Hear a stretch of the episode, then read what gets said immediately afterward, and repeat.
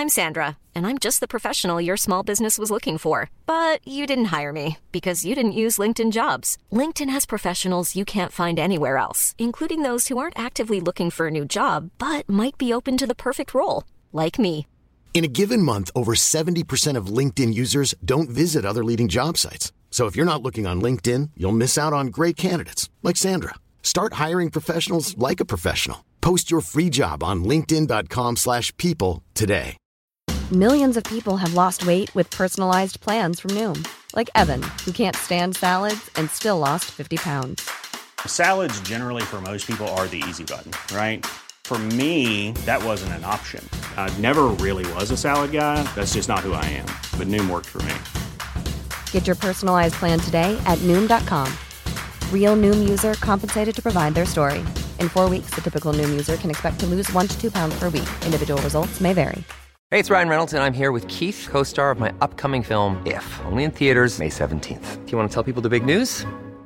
All right, I'll do it. Sign up now and you'll get unlimited for $15 a month and six months of Paramount Plus Essential Plan on us. Mintmobile.com slash switch. Upfront payment of $45 equivalent to $15 per month. Unlimited over 40 gigabytes per month. Face lower speeds. Videos at 480p. Active Mint customers by 531.24 get six months of Paramount Plus Essential Plan. Auto renews after six months. Offer ends May 31st, 2024. Separate Paramount Plus registration required. Terms and conditions apply if rated PG.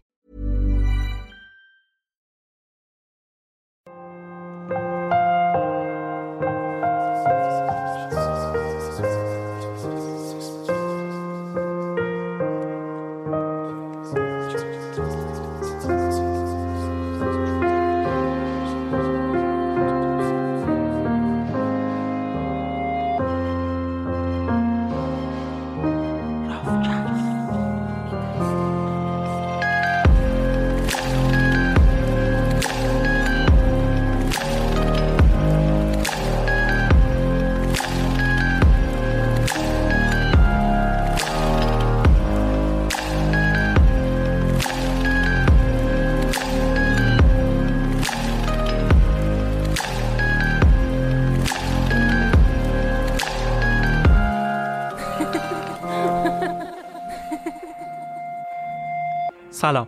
من ایمان نژادت هستم و این بیستمین قسمت از راوکسته من تو هر قسمت از راوکست ماجرای یک رویداد واقعی و مهم رو برای شما روایت می‌کنم.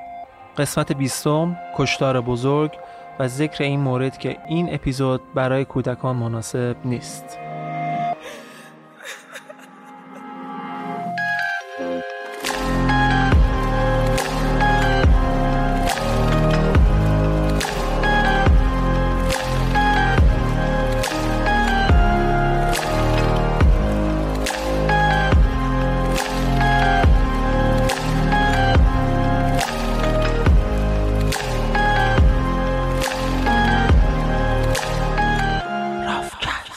اسپانسر این قسمت از راوکست نت نگاره نت نگار یه سرویس uptime monitoring ه که وبسایت یا web service کسب و کار شما رو از data center های داخلی مثل افرانت، آسیوتک، پارس آنلاین و البته از data center های خارجی 24 ساعته مانیتور می‌کنه.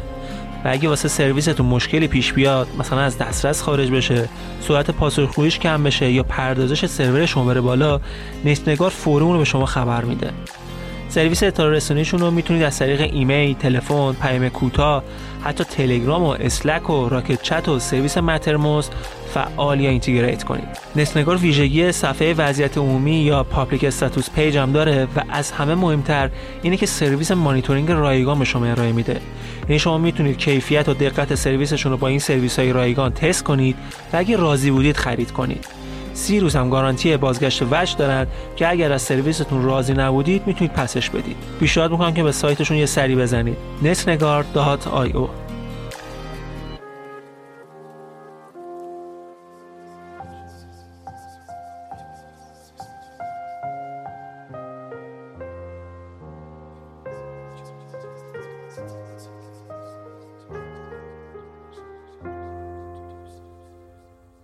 ماجرا برمیگرده به دهه 1930 توی شوروی.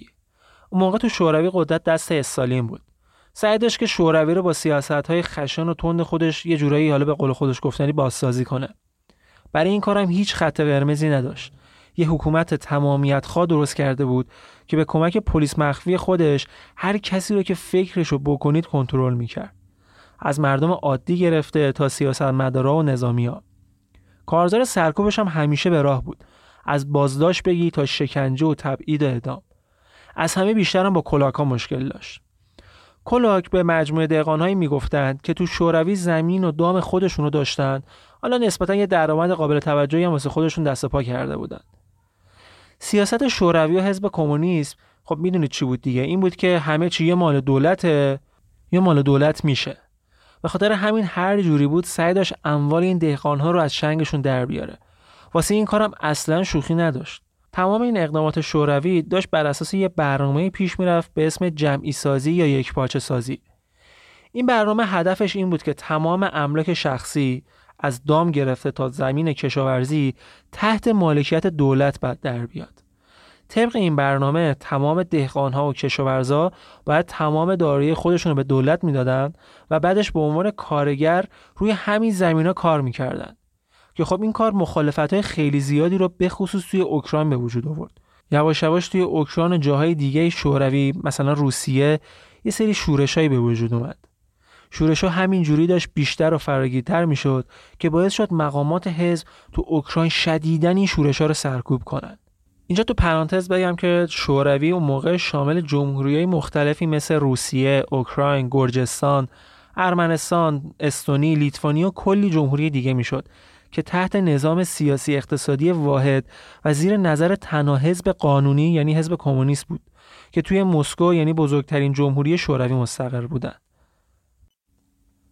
اوایل دهه سی بود که استالین رسما انحلال کلاکا را به عنوان یک طبقه اجتماعی اعلام کرد. خیلی از این دهقانا هم اون موقع یا زندانی بودن یا تبعید شده بودن به سیبری یا بدبختا رو فرستاده بودن اردوگاه کار اجباری حتی خیلیشون اعدام شدن اینا همه با همدیگه جمعیتی نزدیک به دو میلیون نفر رو تشکیل می‌دادن. همین سرکوب دهقانها و سرکوبای سیاسی دیگه زمین ساز یک فاجعه تمام ایار شد. وقتی دهقانی نباشه که رو زمینه کشاورزی کار کنه خب طبیعتا محصولی هم برای برداشت نیست دیگه. محصول هم که نباشه غذا نیست. نبود غذا هم زمین ساز به وجود اومدن فاجعه انسانی به خصوص توی اوکراین تحت حکومت شوروی شد که تاریخ کمتر به خودش همچین چیزی رو دیده بود. بعد از این سرکوبا استالین اومد و از خشونت تو اوکراین انتقاد کرد. گفت این چه وضعشه چرا مثلا مردم رو می‌زنید می‌کشید؟ اینا هموطنای ما هستن و این حرفا. حتی بعضی از مقامات حس تو جمهوری مختلف مثل روسیه و اوکراین رو هم توبیخ کرد. البته خیلی میگن اینا یه نمایش بوده داشته سیابازی در می چون حزب کمونیست بدون اجازه استالین آب نمی‌خورد. بعد اومدن واسه اینکه جو رو یکم آروم کنن گفتن آقا ما اشتباه کردیم. اصلا خیلی از این دهقانایی که دارایشون ضبط شده شامل این طرح نمی‌شدن و بفرمایید اینم زمینا و گاو و گوسفنداتون رو ببخشید که اینجوری شد. ولی یک سال بعد موج دوم برنامه شروع شد. این بار با تمام قوا داشتن پروژه رو پیش می بردن باعث شد چیزی نزدیک به 300 هزار کشاورز فقط از اوکراین فرار کنند. فراموش نکنیم که این پروژه تو تمام شوروی داشت اجرا می‌شد. ولی بنا به دلایلی که یکم جلوتر در موردش بهتون میگم تمرکز این برنامه توی اوکراین بود چیزی که این فاجعه رو درست کرد اقداماتی بود که استالین مستقیما داشت تو خود اوکراین انجام می‌داد مثلا تو نوامبر 1932 از دهقانهای اوکراینی درخواست شد که تمام گندم هایی که بیشتر از هدف زرای اون سال تولید کرده بودن رو باید تحویل بدن. هدف زرایی این بود که مثلا هر دهقانی باید در طول سال ان تن تولید گندم یا جوش باشه. حالا مازاد بر اون هر چقدر که تولید کردن مال خودشون می‌شد. ولی این قانون داشت می‌گفت که این تولید مازاد رو هم حتی باید تحویل بدن. دو روز بعد از این قانون اعلام شد که دهقانهایی هم که نتونستن به هدف زرای اون سال برسن باید تمام دامهای خودشون رو تحویل دولت بدن بعد دوباره اومدن یه هفته بعدش هم اعلام کردن که دهقانهایی که نتونن این جریمه ها رو پرداخت کنن باید 15 برابر چیزی که جریمه شدن رو بپردازن تازه این آخر ماجرا هم نبود دوباره حکومت اعلام کرد که اوکراین باید یک سوم گندم مورد نیاز کل شوروی رو تأمین کنه و هر دهقانی که از تحویل دادن گندم خودداری می‌کرد به عنوان خائن محاکمه می‌شد. دولت شوروی حتی اومد تمام مرزهای اوکراین رو هم بست که کسی نتونه از اونجا فرار کنه. در واقع داشت دهقانها رو تو خود اوکراین حبس می‌کرد که نتونن به جمهوری دیگه شوروی فرار کنند. با این وجود بازم خیلی از دهقانهایی که دام داشتن گاو و گوسفندی چیزی داشتن برای اینکه مخالفت خودشون باش دولت نشون بدن اومدن تمام دامهای خودشون رو ذبح کردن. اوایل دهه سی اوکراین نزدیک سی درصد گندم کل شوروی رو تعمین می‌کرد که تقریبا چهل درصد گندم صادراتی شوروی رو هم شامل می‌شد.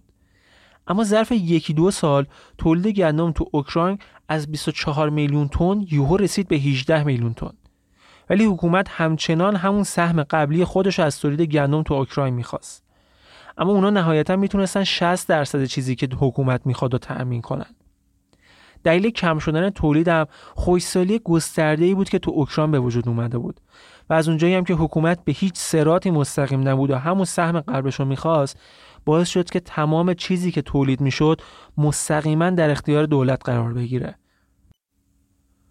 شاید تا حالا واژه خوشه چینی به گوشتون خورده باشه.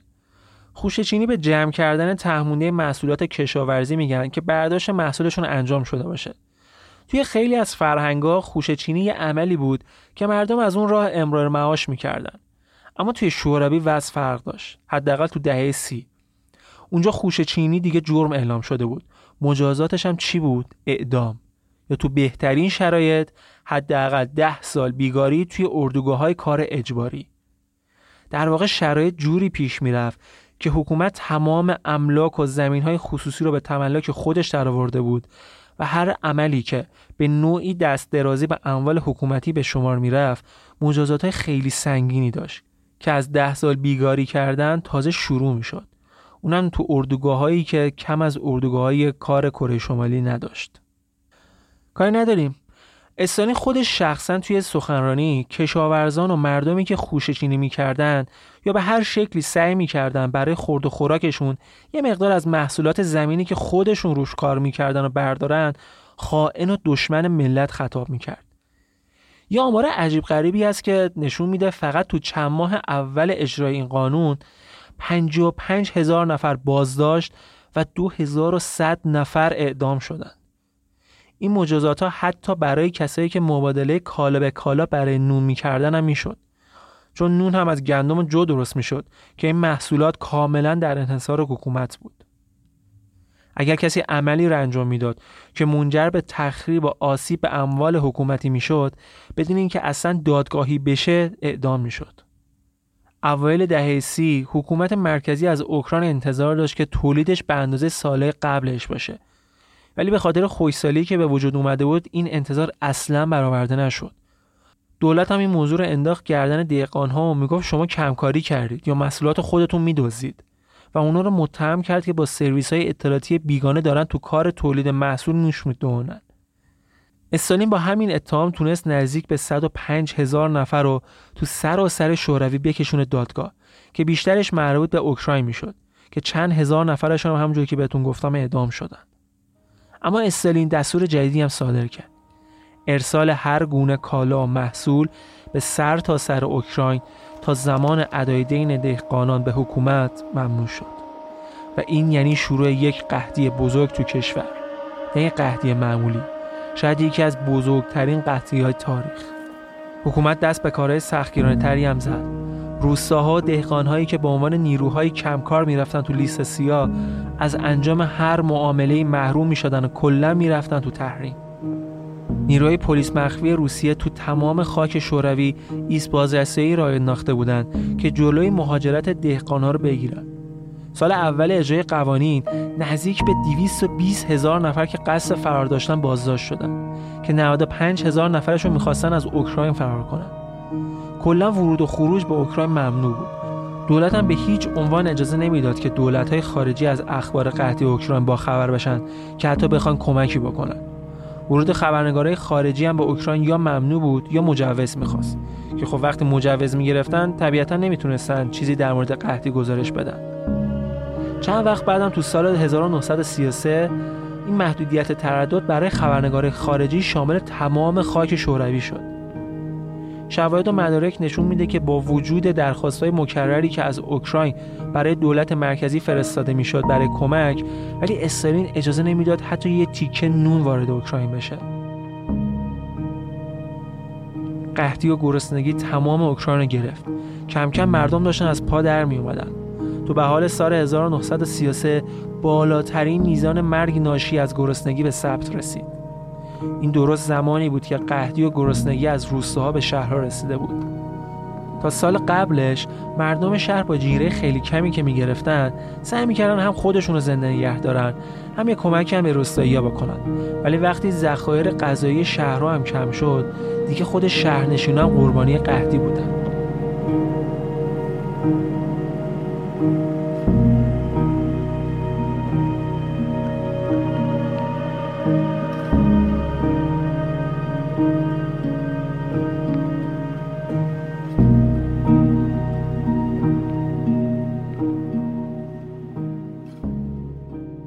حالا تو این شرایط حرکتی که دولت می‌کرد خیلی جالب بود.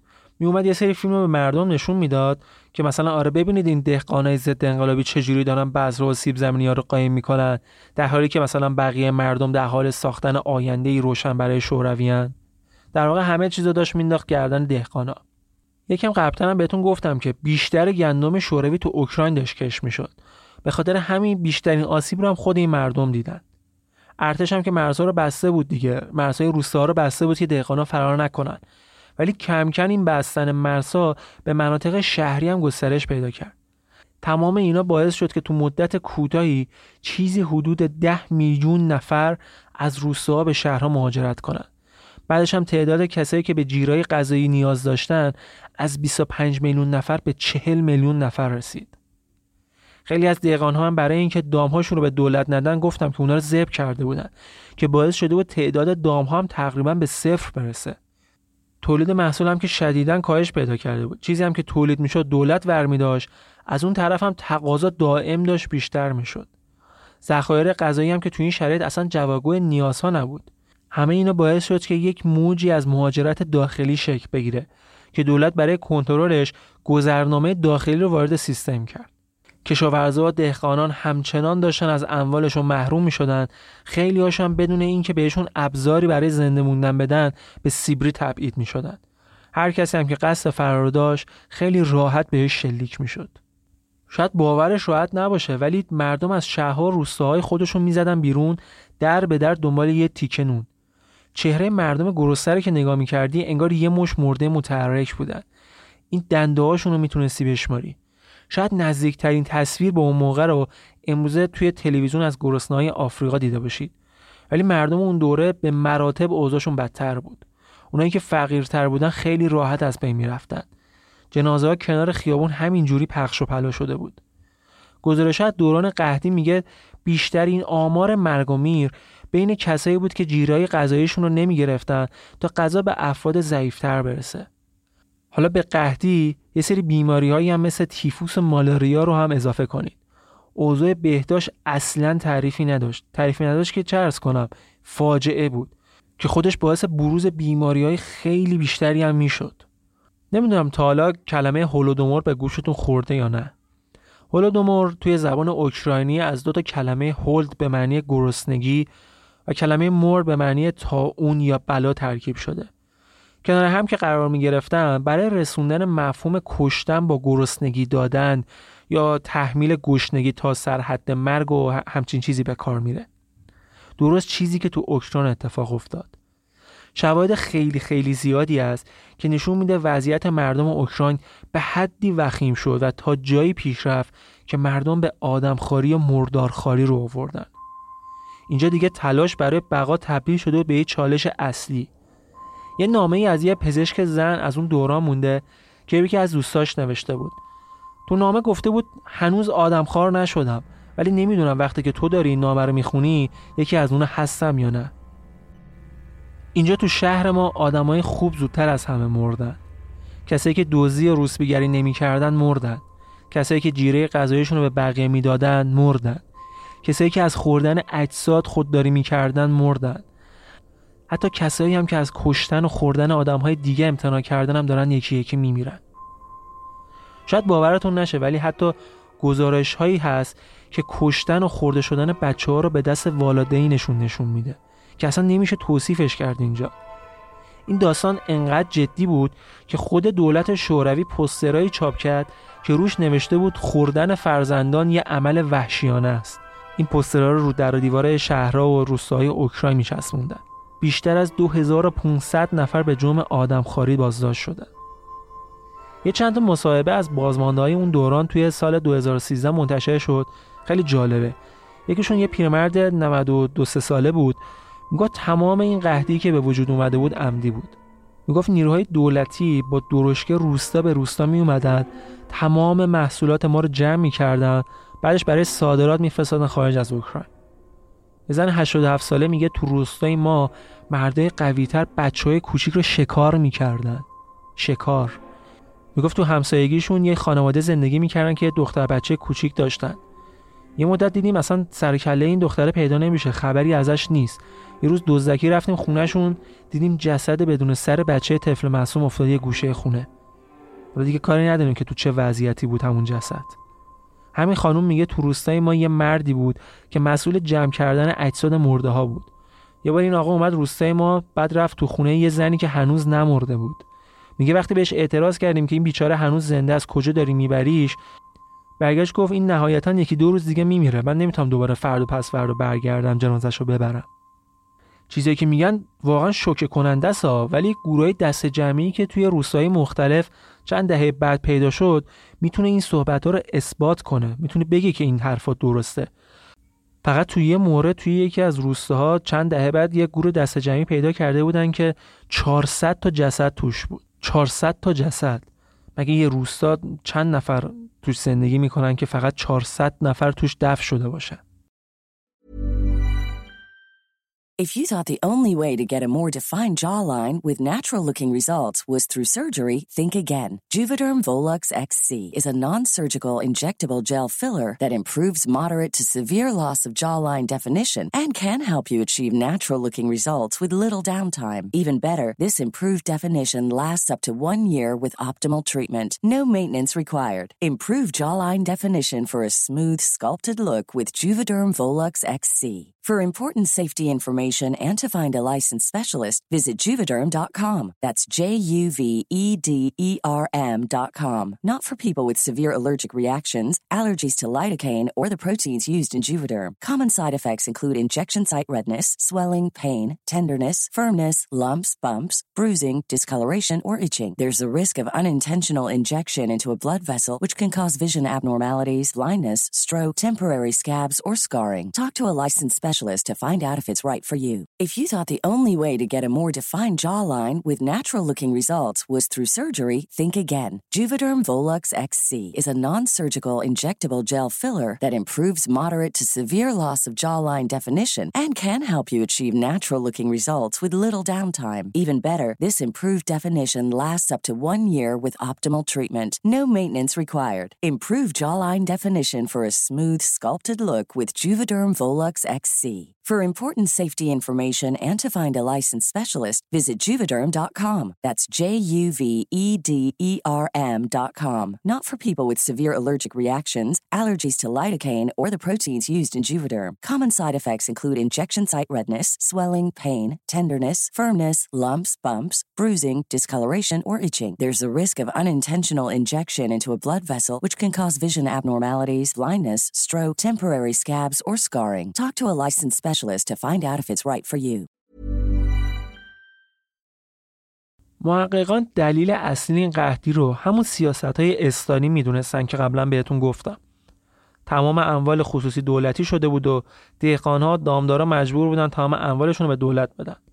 یه ده معتقد بودن که این قحطی رو استالین به دو دلیل به وجود آورد. یکی اینکه بتونه تمام اموال خصوصی رو دولتی اعلام کنه و همین که به ناسیونالیستا یا همون ملیگراهای اوکراینی حمله کنه که این به معنی یک نسکشی تمام ایار بود.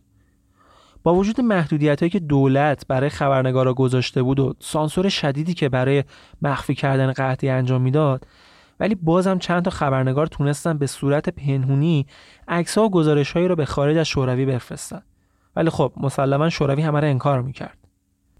در مورد تعداد دقیق تلفات قحطی حرف و حدیث بسیار زیاده. آمار ارقام خیلی متناقضه. خود دولت شوروی که منکر حقیقت می‌شد واسه همین آماری نمی‌داد. اما آمارهای غیررسمی میگن که تا آخر سال 1933 بین 6 تا 7 میلیون نفر جون خودشون از دست دادن. که البته این آمار شامل حال نوزادایی که به خاطر شرایط قحطی مرده به دنیا می اومدن هم می‌شد. خود مورخان اوکراینی این آمار رو بین 7 تا 10 میلیون نفر می‌دونن. ولی یوشنکو رئیس جمهور سابق اوکراین توی یه سخنرانی که توی آمریکا کرده بود تعداد کشتار 20 میلیون نفر اعلام کرد. که البته بزرگ نمایی به نظر می‌رسه. چون همون موقع که ایشون این صحبت رو انجام داد انتقادهای خیلی زیادی هم بهش شد. شاید حالا دلیل این اختلافات توی آمار کشتار چند تا نکته داشته باشه که بهتون میگم. یکی اینکه توی بعضی از گزارشات در مورد آمار تلفات مرزهای اوکراین همون مرزهای سال 1933 در نظر می‌گیرن که خب بیشتر از الان بوده گسترتر از الان بوده. نکته بعدی اینه که بعضیا فقط تعداد کسایی که تبار و نژادشون به اوکراین برمیگشت رو لحاظ می‌کردن. کاری به نژادهای دیگه نداشتن. مثلا نژادهای روس و ازبک و جاهای دیگه. یه سری هم یه منطقه خاصی رو به عنوان معیار در نظر می گرفتن که خب کار غلطی بود دیگه چون آمار کشته شده ها شهر به شهر و حتی روستا به روستا به هم دیگه فرق داشت. و از همه مهمتر مشخص نبود که تو آمارها تعداد کسایی که توی اردوگاه های کار اجباری کشته شده بودن هم لحاظ شده یا نه یا فقط اونایی که تو شهرها روستا مردن شماره شدن.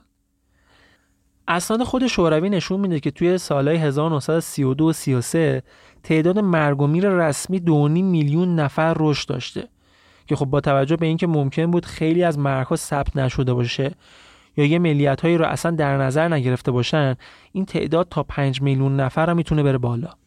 ولی چیزی هم که بعد بهش بیشتر دقت بشه اینه که به خاطر قحطی بیماری ها هم به شدت زیاد شده بودن. گفتم دیگه مثل تیفوس که خودش باعث کشته شدن کلی آدم شد. که جز آمار رسمی تلفات قحطی به حساب نمی اومدن. ولی دلیل بیماریشون همین وضعیت اسفناکی بود که دولت درست کرده بود. افراد فقیر و پناهنده ها معمولا توی ایستگاه قطار و جای دیگه جمع می که وضعیت بهداشتی درست حسابی اصلا نداشت. اینجوری این شپش هایی که خودشون عامل اصلی انتقال این بیماری ها بودن خیلی راحت پخش می شدن. تو سال 1933 تعداد مبتلای تیفوس 20 برابر 3 4 سال قبل خودش شده بود که فقط تو اوکراین این آمار 10 برابر جاهای دیگه شوروی بود. بیشتر از این با این آمار و ارقام گیجتون نکنم خلاصش کنم. به نظر می‌رسه که آمار 6 میلیون کشته یکم درستتر باشه که از این تعداد تقریبا 80 درصدش مربوط به اوکراین بود. بقیه هم مربوط می‌شد به جای دیگه مثل روسیه، مجارستان و جمهوری دیگه. تقریبا آخرای سال 1933 بود که دولت فهمید دیگه بیشتر از این نمی‌تونه این قحطی رو پنهون کنه. اوضاع داشت کاملا از کنترلش خارج می‌شد. دیگه قشنگ نزدیک بود یه فاجعه تاریخی رو رقم بزنه. که البته تاریخی هم شد. بعدش اومد یواش یواش کمک های غذایی رو اول به روستا و بعد کم کم به شهرها رسون تقریبا چیزی حدود 2.5 میلیون تن کمک وارد شهرها و اوکراین شد. و از طرفی هم استالین قانون رو امضا کرد که طبق اون مالیات ماهانه اوکراین از زمین های کشاورزی رو 14 هزار تن کاهش داد. جالبه که حتی تو این شرایط هم حاضر نبود این مالیات رو حتی شده واسه یه مدت کوتاهی کلا قطع کنه. و از همه عجیبتر اینکه حداقل تو اوکراین این کمک هایی که فرستاده می‌شد شامل گندم و جو نمی‌شد. همین باعث می‌شد که ایده این که این قحطی عمدی بوده و یه جورایی یه نسکشی به حساب می اومده رو تقویت کنه. این کمک هایی که شده بود انگار فقط واسه این بود که بخواد مثلا دهن مقامات حزب و توی اوکراین مبنده اما همین مواد غذایی که دست پا شکسته وارد اوکراین می‌شدم توضیحش همچین مدیریت شده نبود. خیلی از این کمک ها گزینشی بود. تو بعضی از شهرها روستاهای هیچ جیره غذایی به مردم نرسیده بود که باعث شده بود موج دوم قحطی و گرسنگی را بیفته. حالا دیگه زمستون هم بود یه زمستون سخت که شرایط از قبلم بدتر می‌کرد. اسناد خود شوروی نشون میده که با وجود قحطی شدید دولت هنوز داشت صادرات غلات می‌کرد. درسته مقدارش نسبت به سالهای قبل کمتر بود ولی شاید دلیل کم شدن صادرات کم شدن تولید بود. وگرنه به نظر نمی رسید که این کاهش صادرات از روی دلسوزی یا کمک به مناطق قحطی زده بوده باشه. اما یه سری از پژوهشگرا این قحطی را دنباله حمله به فرهنگ اوکراینی می‌دونستند در واقع همون بحث نسکشی رو وسط میکشیدن. اونا معتقد بودن که استالین شدیداً با ملیگرایی توی جمهوری مختلف شوروی مشکل داشت. چون تقریبا تمام ملیگراها دنبال استقلال کشور خودشون بودن که این موضوع با آرمانهای حزب کمونیست در تضاد بود. بقیده پژوهشگرا این قحطی نسکشی بود که خیلی از روشنفکران و استقلال طلبان رو که کلی نویسنده و هنرمند هم جزشون بود از بین برد. یا خودکشی کرده بودند یا زندانی شده بودند یا از گرسنگی مرده بودند. شاید گواه این ادعا هم همین باشه که توی سالهای منتهی به قحطی خیلی از سازمانها و مؤسسات دانشگاهی مثل مؤسسه تاریخ و فرهنگ اوکراین تعطیل شدند. ولی در مورد اینکه قحطی اوکراین یه نسکشی بوده یا اینکه فقط به خاطر سیاست های اشتباه دولت به وجود اومده اختلاف نظرم زیاده. ولی کفه ترازو به سمت کسایی که این اتفاق روی نسکشی می‌دونستن بیشتر سنگینی می‌کنه. موافقان نظریه نسکشی میگن اقداماتی که دولت انجام داد و کارهایی که برای جلوگیری از این قحطی می‌تونست انجام بده و انجام نداد نشون دهنده عمدی بودن این ماجراست. اونا معتقدن که استالین می‌تونست موقتا صادرات گندم و جو رو متوقف کنه. می‌تونست خیلی زودتر از اینا کمک های غذایی بفرسته. یا اینکه چرا تو اوج دوران قحطی دولت اینقدر علیه ملیگراها و روشنفکرا داشته کار می‌کرده؟ تو سمت مقابل هم مخالفان نظریه نسکشی میگن که این چیزایی که میگن تو اوکراین پیش اومده ولی بزرگ نمایی شده. این بزرگ نمایی هم کال ملیگراها بوده. یه بخشش هم تقصیر همون استقلال طلبهایی می‌دونن که با دولت برای واگذاری اموالشون همکاری نکردن و باعث این فاجعه شدن. شوروی هم که خودش دولتش کلا انکار می‌کرد این قحطی رو یه جایی هم که دیگه خیلی گیر میافتاد می‌گفت تمام این چیزا به خاطر خوشسالی بوده. خوشسالی بوده که این اتفاق به وجود آورده. حتی توی بعضی از گزارشهایی هم که بعضی از روزنامه‌نگاران غربی نوشتن یه جورایی انگار قش کردن طرف دولت شوروی. اونا هم این اتفاق رو خوشسالی می‌دونستن. ولی یه مورخ اوکراینی میگه که توی سالهای آخر عمر حکومت شوروی دولت بهش دستور داده بود که تمام یافتهاش در مورد قحطی رو سانسور کنه و اون یه اتفاق طبیعی غیرقابل پیش بینی معرفی کنه.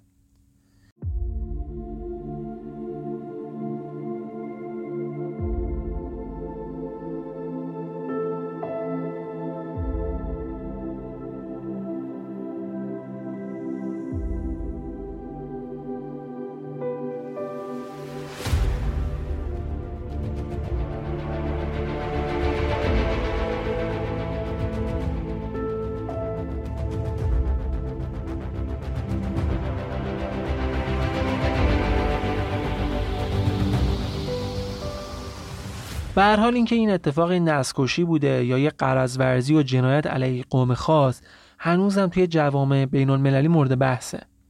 اوکراین هولودومور رو یک قتل عام تمام ایار می‌دونه. اتحادیه اروپا هم جنایت علیه بشر می‌دونه این موضوع رو. موضوع روسیه هم جالبه. روسیه این اتفاق رو سهلنگاری و بیتوجهی حزب کمونیست شوروی نسبت مردم می‌دونه.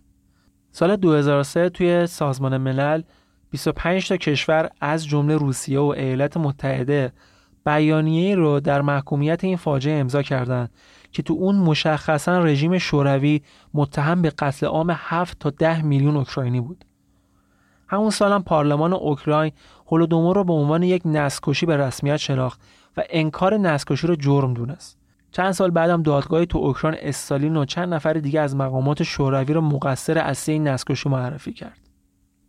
تو اوکراین هر سال چهارمین شنبه از ماه نوامبر به عنوان روز گرامی داشت هولودوموره که به یادبود این حادثه تمام پرچمای اوکراین در تمام کشور به حالت نیمه برافراشته در میاد و تو مراسمایی که برگزار میشه ساعت چهار بعد از ظهر یک دقیقه سکوت انجام میشه. بیشتر برنامه شاد رادیو تلویزیون هم معمولا تو این روز قطع میشن.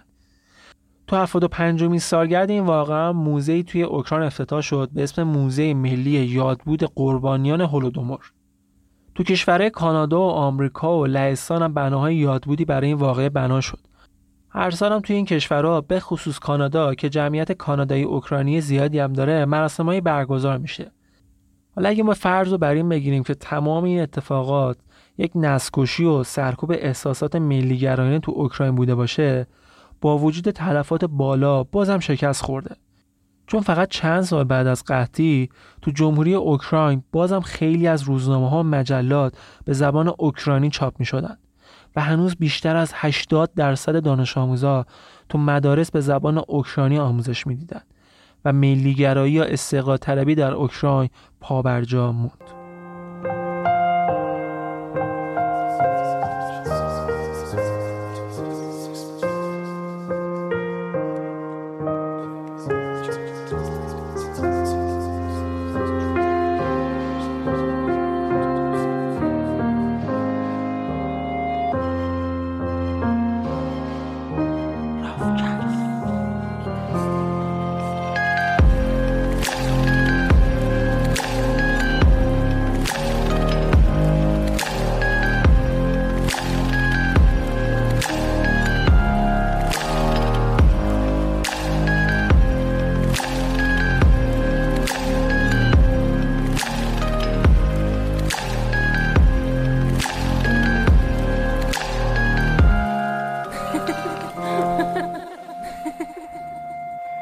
چیزی که شنیدید 20 اپیزود رافکست بود که تو خرداد 99 منتشر میشه.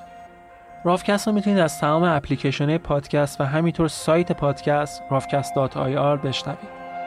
اگر از این اپیزود راضی بودید بزرگترین حمایتی که می‌تونید از پادکست انجام بدید اینه که این اپیزود رو به چند تا از دوستانتون معرفی کنید. یادتون هم نره که نقد و نظر و پیشنهادتون رو یا هر چیزی دیگه ای حرفی صحبتی هم اگه با من دارید می‌تونید توی تمام شبکه های اجتماعی رافکست با من در میون بذارید. لینک تمام این شبکه های اجتماعی هم توی توضیحات پادکست می‌ذارم. مطالب تکمیلی این اپیزود هم به زودی توی سایت رافکست قرار می‌گیره و هیچی دیگه. مرسی که تا پایام من همراه بودید.